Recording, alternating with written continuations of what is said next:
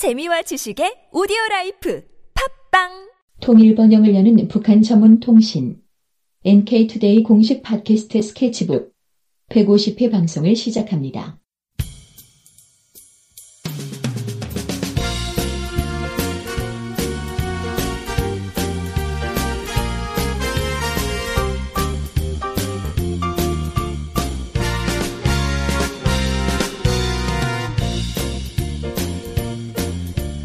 네, 안녕하세요. 이동훈 기자입니다. 안녕하세요. 문경환 기자입니다. 이동훈 기자님 혹시 대홍당군이라고 들어보셨나요? 북한에 있는데. 네, 제 지도를 한번 봤었는데 예.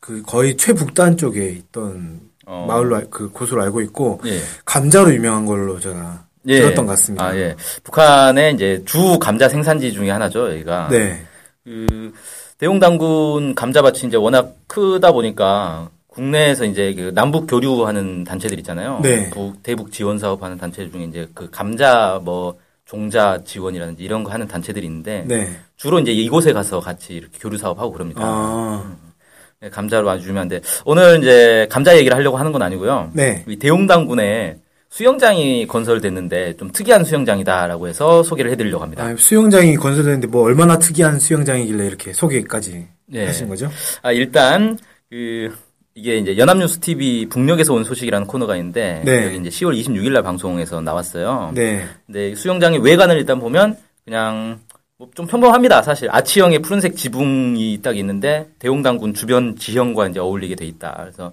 대용당군이 이제 워낙 산골이다 보니까 산의 이제 모양과 이렇게 좀 잘 어울리게 만들었나 봐요. 아, 그리고 이제 이 수영장이 선 편리성, 선 미화성 이런 원칙을 지켰대요. 그러니까 편리함과 이 미화, 어, 예술적인 그런 것들을 앞세우는 그런 이제 원칙으로 건설을 했다. 아, 북한 건축의 어떤 뭐 원칙이 이런 건가 보네요. 네, 뭐 그런 것 같습니다. 어, 그래서 단 몇 달 사이에 어, 수영장을 만들었다라고 하는데 북한이 이제 워낙 건축을 좀 빨리 하는 편이잖아요. 네. 속도전 해가지고 그냥 우다다다닥 지어버리죠. 네.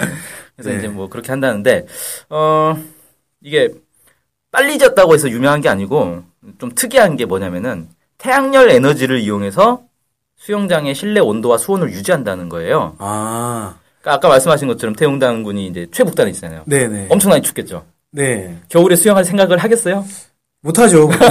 당연히 못하겠죠. 네. 일단 밖에서 못할 것 같고, 네. 안에서 하려면 실내 수영장 같은 게 있어야 되는데, 네. 실내 수영장 하려면 기본적으로 뭐 연료가 많이 들겠죠. 물이 너무 차니까 물좀 음.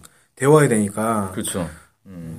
이 이제 물은 어디서 끌어오냐면 그 읍에서 약 40리 정도 떨어진 장평 샘물을 끌어다 쓴다 그래요. 40리 정도면은 약 10km? 예, 좀 멀죠. 네. 어, 쉽진 않은데 여기 이제 샘물 자체가 수질이 맑고 깨끗해서 어, 예로부터 아주 좋은 물로 인정받고 있는 곳이라는데 음. 물 자체는 좋은데 어쨌든 산골에서 나오는 이제 지하수인 거잖아요. 샘물 끌어다 쓰면 되게 차가울 거고. 그럼요. 그거는 여름에도 차가지고. 예.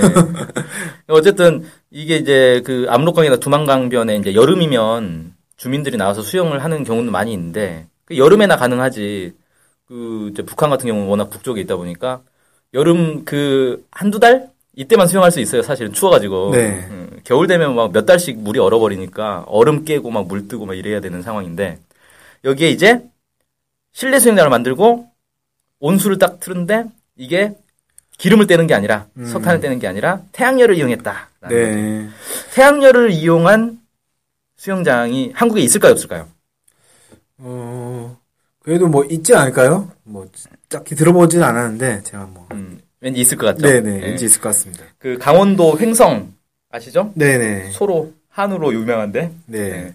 거기에 실내 수영장이 있는데 이 실내 수영장에도 태양열 판이 설치돼 있다 그래요. 음, 그래서 연간 2천만 원 정도의 유류비를 절감하고 있다 이렇게 얘기합니다. 어, 뭐 경제적으로도 상당히 좋군요. 네, 효과가 있는 거죠. 네. 어, 어쨌든 이게 설치해 놓으면 그냥 보수만 잘 하면은 계속 쓸 수 있으니까 음. 어, 뭐 오래 쓰면 쓸수록 더 이익이 되는 거죠, 이건. 네. 그래서 아무튼 이렇게 따뜻한 이 물을 가지고 수영장을 딱 만들어 놓으니까 겨울철에도 어, 안심하고 이용객들이 많이 이용을 하고 있다 이렇게 네. 얘기를 합니다. 예. 그래서 이런 수영장이 만들어지면서 남녀노소 많은 주민들이 어, 즐겨 찾는다 그러네요. 네. 좀 생각을 해보면, 그, 기름, 아까 이제 횡성 같은 경우에 기름을 아낀다고 했잖아요. 기름값을. 네, 네. 기름을 덜 떼는 만큼 환경적으로 더좀 유리한 부분이 있겠네요. 그렇죠. 북한에 있는 매연도 대, 안 나오고. 대용 당근에 있는 그 수영장도 환경적으로 좀 환경 친화적이라고 해야 되나 이렇게 좀 생각이 드네요. 네. 그래요. 그래서 대용당군에서 대해서 좀만 더 설명을 하자면 이게 이제 양강도에 속해 있어요. 네. 그러니까 우리가 사실 양강도 잘 모르잖아요. 요즘은 학교에서 어떻게 가르치나 모르겠는데 예전에만 해도 우리가 이제 배울 때는 양강도 자강도로 북한이 행정구역을 개편을 했는데 그걸 안 배웠어요. 아, 그래서 심지어 지금도 그 대한민국 전도 해가지고 지도를 딱 사면 양강도 자강도로 표시 안 돼 있고 옛날엔 거기가 뭐 이제 뭐죠? 함경북도, 함경남도 이렇게 네. 평안북도 뭐 이런 식으로 돼 평안북도. 평안남도 쪽은 자강도고 네. 함경도 쪽이 이제 양강도로 알고 있는데요. 그 그런 식으로 이제 돼 있는데 양강도가 아무튼 그 북쪽에 국경 지역에 딱 있습니다. 네. 양강도 동북쪽 끝이어가지고 음, 주- 중국과 국경을 마주하고 있는 그런 국경 지역이라 그러고 네. 뭐 전체 면적의 90% 이상이 숲이래요. 아, 그러니까 완전 산골이죠. 산골이네요, 네, 산골. 완전 산골이죠. 네. 네. 그 인구는 대략 한 35,596명? 이게 2008년 기준이니까 어, 그 정도. 3만 한 6, 7천 명? 네. 그 정도 되겠네요. 예, 인구가 많은 편은 아니죠. 네. 면적은 우리 이제 경기도 화성시랑 좀 비슷한 면적이다. 뭐 이렇게 얘기를 하네요. 음, 네. 사실 이제 큰 도시도 아니고 군, 거의 산골 중심의 이런 이제 군인데 여기에 이런 태양열을 이용해서 겨울에도 운영이 되는 실내 수영장이 만들어졌다. 그래서 좀 이제 특색 있다. 뭐 이런 얘기를 드렸습니다. 네. 뭐 저는 수영을 사실 할 줄 몰라가지고 아, 수영 을 할 예, 줄안 모르세요? 배웠어요. 아. 그래서 수영장을 갈 일이 거의 없는데 어, 물이 좀 따뜻하고 이러면 겨울에도 수영하신 분들은 참 좋지 않겠나 음. 좀 생각이 들고 어, 뭐 여긴 대웅당군에만 대웅당군 말고 다른 데 어디 설치됐다 이런 것들 나오지 않는데 앞으로도 뭐 이런 대웅당군 말고 다른 데도 많이 설치가 돼가지고 북한 주민들이 겨울에도 수영을 즐길 수 있도록 됐으면 음. 좋겠습니다. 네. 사실 저는 좀 안타까운 게 뭐냐면은 북한이 이제 이 고위도 지방이란 말이에요. 네. 그러니까 태양열을 이용하는데 한계가 있거든요. 네. 사실. 그러니까 북쪽에 이제 날씨가 춥고 항상 이제 태양 고도도 낮고 그러다 보니까 태양열을 이용하는 게 한계가 있음에도 불구하고 자꾸 이런 이제 태양광 뭐 그런 것들 많이 한단 말이에요, 요즘. 네. 그런 것들이 사실 이제 에너지가 어려운 부분을 극복하기 위한 자체 노력으로 이렇게 해결을 하는 거잖아요. 네. 그래서 좀 안타깝기도 하고 물론 이제 태양열 말고도 지열을 이용하는 경우도 많아요. 네. 북한은 이제 워낙 이제 백두산 화산지대도 있고 뭐 그래서 음, 예, 평양의 문수 물놀이장이라고 네. 거기는 이제 지열을 이용해서 온수를 내거든요. 네. 그래서 겨울에도 막 그 온수로 하는데 그런 이제 노력들 하는 게 어, 한편으로는 좀 이제 안타깝기도 하고 연료가 그만큼 부족하다는 거니까 안타깝기도 하고 또 한편으로는 그런 어려움을 역이용해 가지고 또 친환경적인 그런 시설들을 자꾸 개발하고 있는 게 어, 또 괜찮지 않는가 네. 이런 생각도 들더라고요. 옛날에 쿠바가 쿠바도 상당히 오랜 기간 미국의 제재를 받았잖아요. 네, 그렇죠. 쿠바는 그 석유가 부족해서 심지어 어느 정도냐면 자국민들은 택시를 못하게 금지가 돼 있어요 법으로. 어, 그 정도입니까? 네, 그 정도로 석유가 아. 부족했어요. 외국인들만 택시를 탈 수 있게 돼 있다고 하더라고요. 네. 근데 이제 농업 분야에서도 되게 어려움을 이제 겪으니까 아. 쿠바가 그래서 그 석유가 안 되니까 보통 비료를 석유화학 그 제품이니까 비료가 그쵸. 그만큼 음. 그 비료도 부족했겠네요. 네.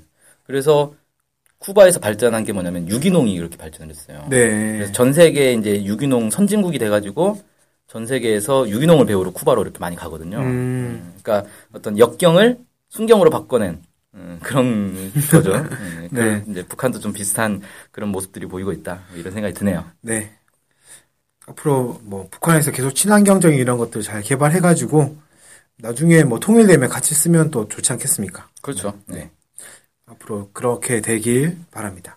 아, 네, 예, 오늘 그 북한의 대웅당군에서 태양열을 이용한 이 실내 수영장을 만들었다라는 내용으로 말씀드렸습니다. 감사합니다. 감사합니다.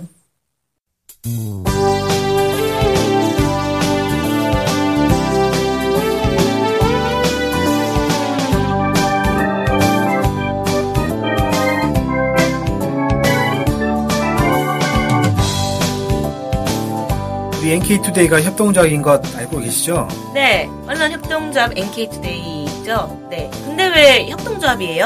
협동조합은 지분과 상관없이 조합원 모두가 동일한 권리를 갖는 민주적인 조직 형태거든요. 아, 그래서 요즘 뜻있는 언론사들이 협동조합으로 바꾼 추세입니다. 네, 진짜 멋있어요. 그러면은 조합원이 되면 어떤 혜택이 있을까요? 일단 언론 협동조합 NK투데이의 한 가족이 되는 특권을 누릴 수가 있습니다. 특권이요? 네. 예. 그리고 각종 행사나 강연, 도서 판매 등에서 할인 혜택을 받을 수 있습니다. 네. 그럼 조합원에 가입하려면 어떻게 해야 돼요? 저희 홈페이지에 조합원 가입 안내가 자세히 나와 있으니까 한번 보시고요. 전화나 이메일로 연락 주시면 친절히 안내해 드리겠습니다. 물론 조합원에 가입하시려면 숫자금과 월 조합비를 준비하셔야 합니다. 아, 그렇군요. 어쨌든 북한 소식을 정확히 보도해서 통일을 앞당기는 언론협동조합 NK투데이의 조합원이 꼭 되어주세요. 그리고 조합원 가입이 부담되시면 유료 구독자로 가입하셔도 좋습니다. 혜택은 똑같습니다. 자세한 내용은 nktoday.kr로 들어오셔서 확인하십시오.